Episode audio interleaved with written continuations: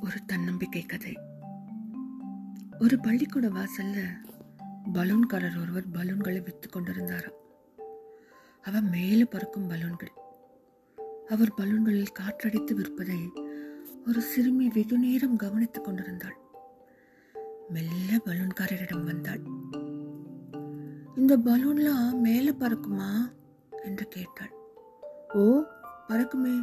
என்ன விஷயம் பாப்பா? பலூன் எந்த கலரில் இருந்தாலும் பறக்குமா? என்று மீண்டும் கேட்காள் அந்த சிறுமி. சிறுமி ஏன் இப்படி கேட்கிறாள்னு பலூன்காரருக்கு புரியல. ஏம்மா கேட்குற இல்லை பலூன் கருப்பு கலரில் இருந்தால் கூட பறக்குமா? பலூன்காரருக்கு இப்போது விஷயம் புரிந்தது. அந்த சிறுமியின் நிறம் பலூன் மேலே போகிறதுக்கு காரணம் அதோட கலர் இல்லைம்மா. உள்ளே இருக்கிற வாயு தான். என்ன கலர்னாலும் உள்ளே இருக்கிறது சரியாக இருந்தால் யார் வேணும்னாலும் உயரலாம். யார் வேணும்னாலும் பறக்கலாம் என்றார்.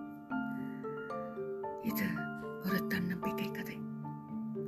இது போல இன்னும் பல சிறுகதைகளுடன் உங்களை சந்திக்க வருகிறேன். திவியுடன் கதைக்கலாம் வாங்க.